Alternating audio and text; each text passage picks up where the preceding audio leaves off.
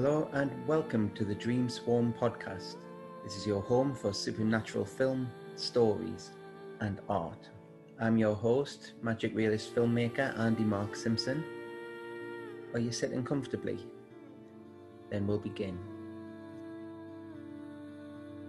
Hello, everyone, and welcome to the next episode of the Dream Swarm podcast. I'm really pleased today to welcome Stephen Ray, who is a big creative force, also known as the Bard of Cumberland. And he's going to tell us about his work in folklore, in painting, and in filmmaking and storytelling. So I'm really excited about this. So, welcome, Stephen. Good evening. Could you give us a brief introduction to yourself and, and what it is you do? My name's Stephen George Ray. My persona on social media is the Bard of Cumberland, but I'm also an artist, indie filmmaker, poet. I share the folklore from Cumbria, where I now live, but I also share folklore from, from Scotland and Ireland. I was brought up in Ayrshire. I'm a family from a farming background. I initially studied botany at university.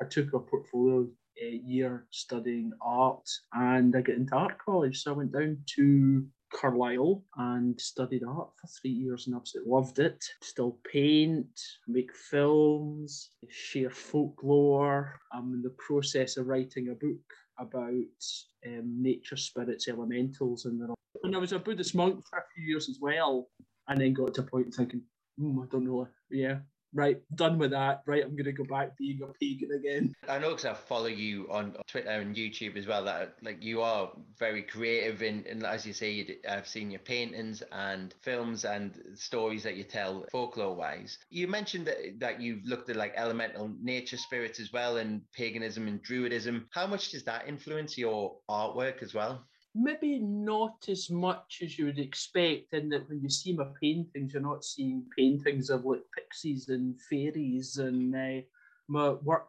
tends to be, although it's become slightly more figurative in nature, it's maybe less abstract, it's become slightly more figurative. It's still got a quite a kind of abstract, kind of surrealist quality to it.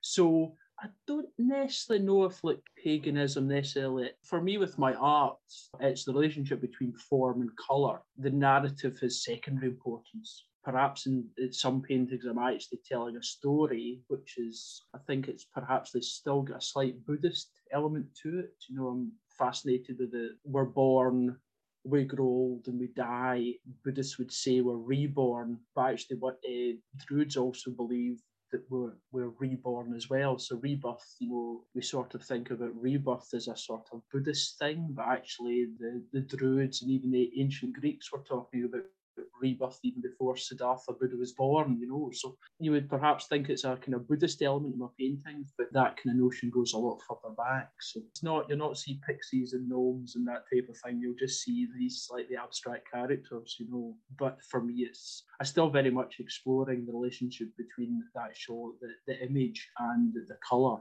So the narrative is secondary. I'm aware that this is an audio medium of a podcast, so I'm going to suggest people go and check out Stephen's paintings. RayFM.com, Ray Film and Media. Go to Ray Film and Media, and, and we're going to talk about your other works as well, films and that are on there. Because um, yeah, I haven't seen your paintings. The colour is something that really stands out about them and and I know what you're saying about it not having like the kind of gnomes and pixies and things even though I know you're interested in some of the kind of folklore elements of the natural world around us as well did notice a difference in that's not what you paint compared to the videos that you short films that you make and the uh, folklore stories you tell. Deeper spiritual link between the paintings and those but on the surface there's not much kind of connection between the style of the paintings at least and the style of the folklore videos that you make. Yeah i think i've sort of got multiple personalities because my paintings are very much different than my sort of Bard of Cumberland persona and they're very much different than the film stuff even I do with Bards of Green Films. You know, we're quite surrealist,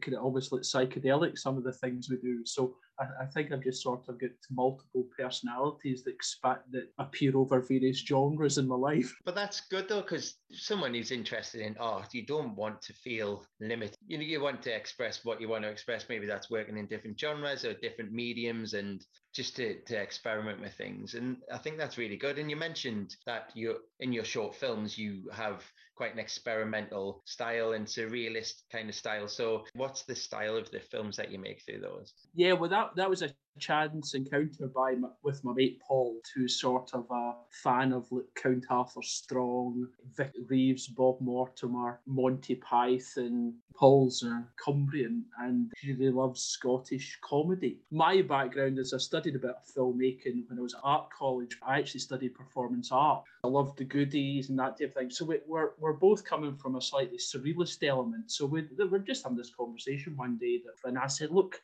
right, let's just go for it. Let's just start making films together.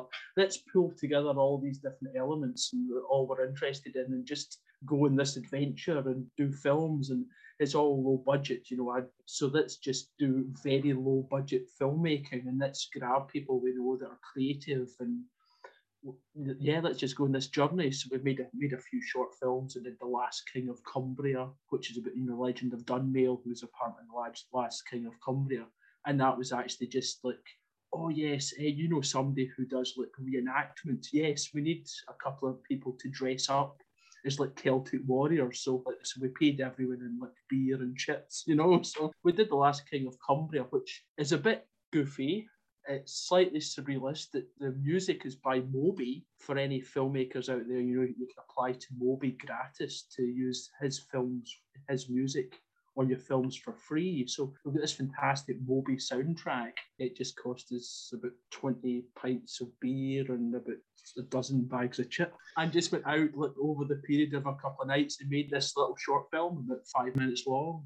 We did a sort of science fiction film called Lost Laika using Paul's pet dog then we started doing a bit more kind of like the fast show inspired short films that were maybe just about 30 seconds to a minute long. And actually, I write Japanese haiku poetry haiku that's written in 17 syllables, three lines. And I think I'm almost like bringing like a haiku plot into filmmaking if I can make a film in like 30, 60 seconds, that's enough for anyone, you know. So it's almost like haiku poetry in film. Can we tell the narrative in less than 60 seconds? So we've just done loads of films, but uh, they're actually, most of them are actually just really short films, you know. I've watched those films and I get those references you said about like Monty Python. I can see that in there. There's that element of, of surrealism in there and some kind of experimental moments some inspired by folklore, which we, we can go on to a bit. Your, your love of, of folklore storytelling and your knowledge of folklore Ayrshire and Cumbria, where you are now. So I know there's a folklore influence there, but it goes in a very unexpected direction to other folklore videos that people might watch and um, with the surrealism and and when you mention narrative yeah it's a very peeled back narrative or a very uh, yeah poetic it's like a haiku style rather than a traditional narrative was there any kind of sense that you might want to tell a traditional narrative with character growth and a beginning middle and end or or was that something that you've never felt the need to? Perhaps never felt the need to, to be honest. Not critical of other filmmakers' work because I, think, you know, if anybody's got an idea, whether it's a piece of art, a, a, film, or poetry, people should just do it. Just go for it. Just have fun. Just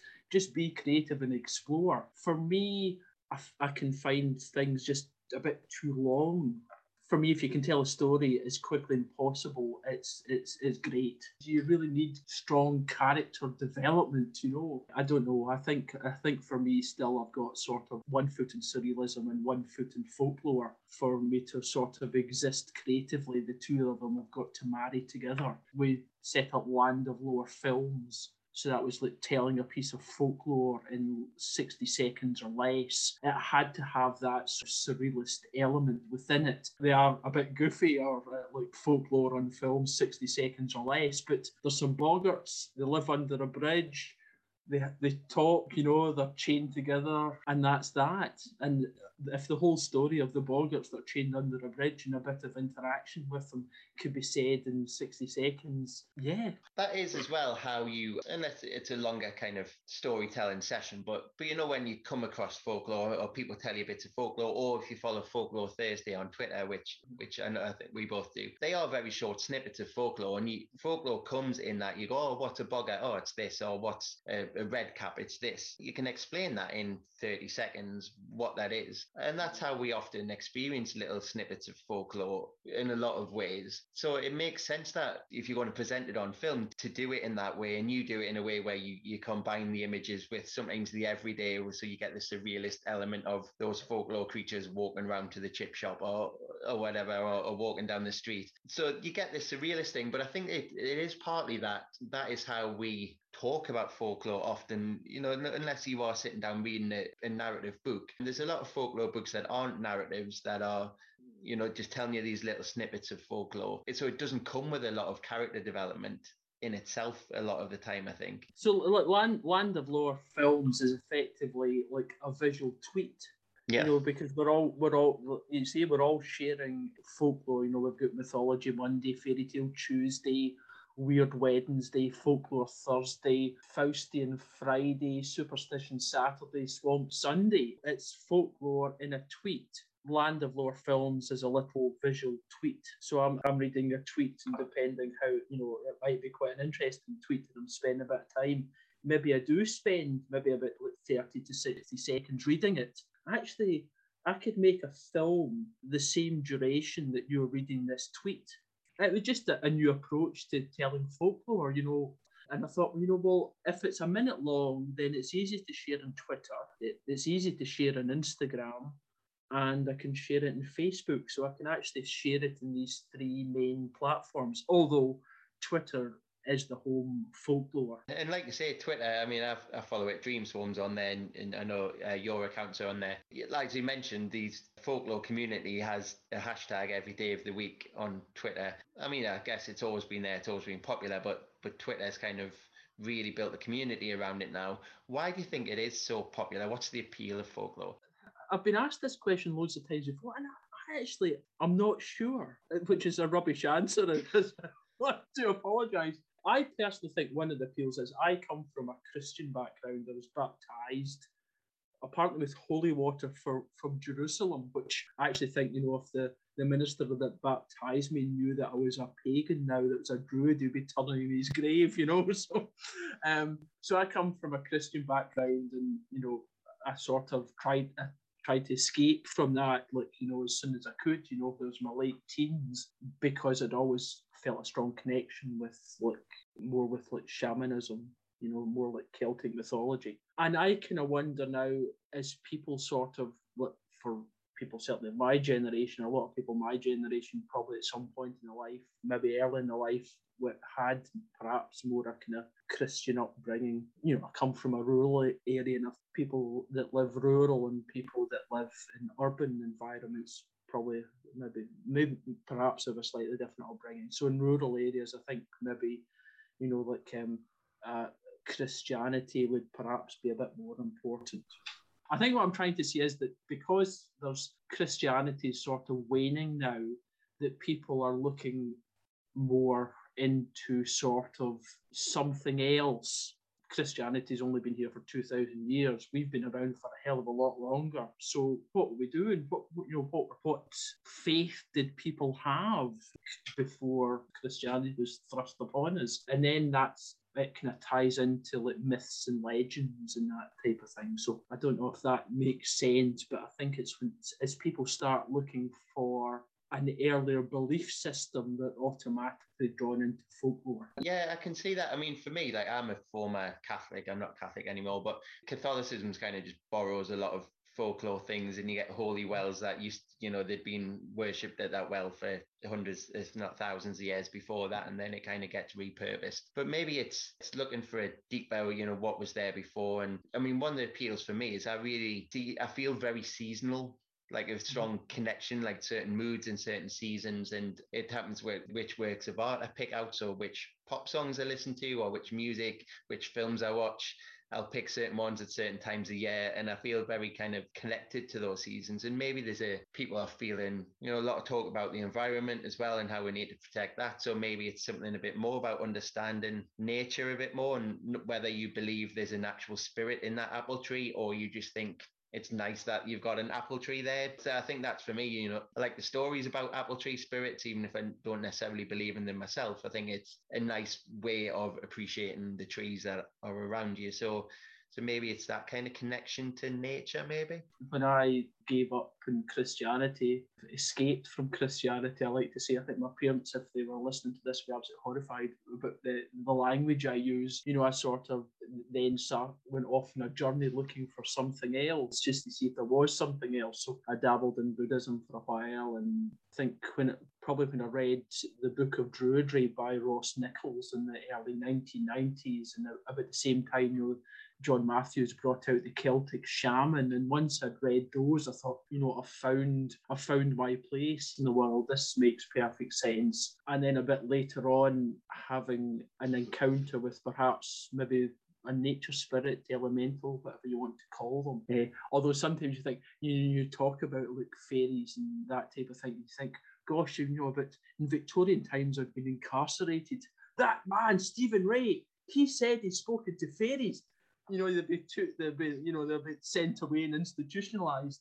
I, like I haven't spoken to fairies, but I have an ex- eh, had experiences where I've encountered nature spirits, and that sort. And after that, I felt yes, I, I have found my place within this this world. Yeah, and that comes across in your your work as well. So we've discussed your films and, and, and how they sometimes take kind of folklore elements of, of local folklore and then put it in a surreal kind of setting, or you do it in a sketch kind of goofy kind of way. Just thinking of you grew up in Ayrshire and then you now live in Cumberland, two very rural places, not too far away from each other. What's the kind of influence of folklore like there? Is it is it from what I see from Cumbria and, and Ayrshire and, and Dumfries and Galloway, there's quite a lot of folklore. And I, I'm from a neighbouring county where there's a lot of folklore as well. Would you be able to tell us how you got into storytelling and folklore? I've sort of always been in storytelling folklore. My uh, grandfather, um, I used to play truant from school. Sorry, mum and dad, if you're listening and go up and work with him. He'd and he'd retired from farming and he worked as a, a, gardener in a country estate. I think that's where my love for gardening came from. So I'd go up and work for him and he would just tell us stories, you know, you're gardening together, you know, it can be a bit can be a bit boring. So he'd tell me stories that, you know, from his youth. So the raised farmed in the South Ayrshire coast so he could tell me stories about mermaids and uh, sea witches and uh, fairies and lots of different things that I think probably never actually ever sit, spoke to my, my dad about. The interesting, thing, of course, my, my, my grandmother, my mum's mum, she came from a kind of farming family down in Galloway. Quite a few of our ancestors lived in Ireland for a period of time. They were Covenanters, and there's the Covenanter movement. You know, there's a breakaway from the Catholic Church, and the kind of more towards Protestantism. Uh, but the lucky, the lucky ones in inverted commas, fled to Ireland. So quite a few of her ancestors were Covenanters in Ireland. So as a result, she was able to tell us some like folklore from Ireland. And the one that always uh, stuck in my head was the story she used to tell of one of her ancestors who was, was on his horse one night and he was going home and he had an encounter with a banshee. And of course, he took as an, an omen of his impending death. So he went home to his wife and his young kids and kissed them goodnight, put his affairs in orders, and he was found dead the next morning. So always sort of always sort of stuck me with this notion of like, you know, one of my ancestors' encounters with a banshee. So my granny on my mum's side also used to tell us about folklore, so a bit of folklore from Ireland and a bit of folklore from Galloway, where she was brought up. My grandpa on my dad's side would tell me folklore from Ayrshire, and my my mum's late brother, Uncle Billy, told the most fantastic ghost stories. I wish I'd actually recorded them because he could tell the most fantastic ghost stories. So folklore's just always been in the family, and I read a lot of folklore when I was when I was young, when I was growing up, and it's always been there. But it wasn't actually really a thing until I was like I actually discovered Folklore Thursday on Twitter. I thought, oh my goodness, there's a there's an outlet for folklore. I can tell all these stories that I heard when I was growing up. There's now an outlet for it. But that time, of course, I was I was living in Cumbria. I was a, a, a practicing druid not sure what practicing druid is, but I'd done I'd taken a course in uh, bardic training with the Order of Bards Ovates and Druids by that time, and so sort of a Bard of Cumberland persona came forth. Actually, once I realised I could actually tell, you know, that I had an avenue for telling folklore. I'd always been interested. The family had always holidayed in Cumbria. The Rays and the Hathaways would would, um, would drive down to the Lake District and holiday once or twice a year. So I really knew Cumbria very well from an early age. And I think being quite feral as a child, you know, I would just go out the door in the morning and go off up hills and just do my own thing and then come back at night as it got dark. So I was, always always very feral. So I knew Cumbria really well and I, already knew a bit of Cumbrian folklore because it was sort of, it felt very much like second home to me, you know, from a, quite a young age. So Bard of Cumberland developed when I, when I discovered Folklore Thursday on Twitter. I thought, oh, there's an avenue for me now, you know. And then after a little bit, I think, well, I'm actually sharing folk tales from Cumbria, but there's all these folk tales, you know, that I heard when I was young that so I've started doing a bit more of it, like Ayrshire folklore and folklore from Galloway and a bit of Irish folklore as well. So I'm at home on Twitter. And at home with those backgrounds of Ayrshire and Galloway and, and Cumbria, that, that kind of area. What are the best ways that people can follow you and see your work? Uh, so I share folklore of Ayrshire and Galloway and a bit of Irish folklore on at Stephen G. O'Ray, Stephen G. Ray on Twitter, Cumbrian folklore at Bard of Cumberland Bard of Cumberland on Twitter.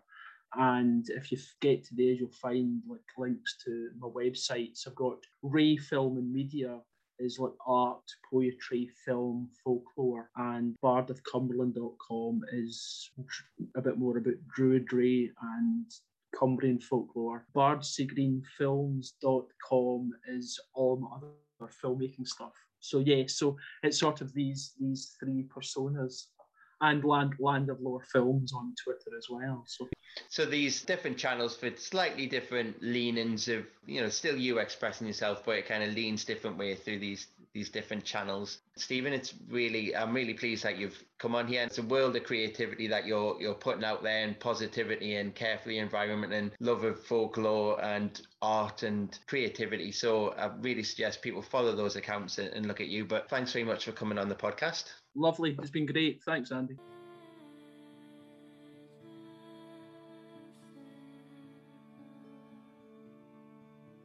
Thank you for joining us for this episode of the Dream Swarm podcast. I've been your host, Andy Mark Simpson. We hope you'll join us for the next one. Remember, you can subscribe to stay in touch with future episodes and follow us at the website www.dreamswarm.org or follow on Twitter and Instagram at Dreamswarm. And we look forward to joining you for more supernatural film, stories, and art. In the meantime, be creative, be curious, be kind. We'll see you soon.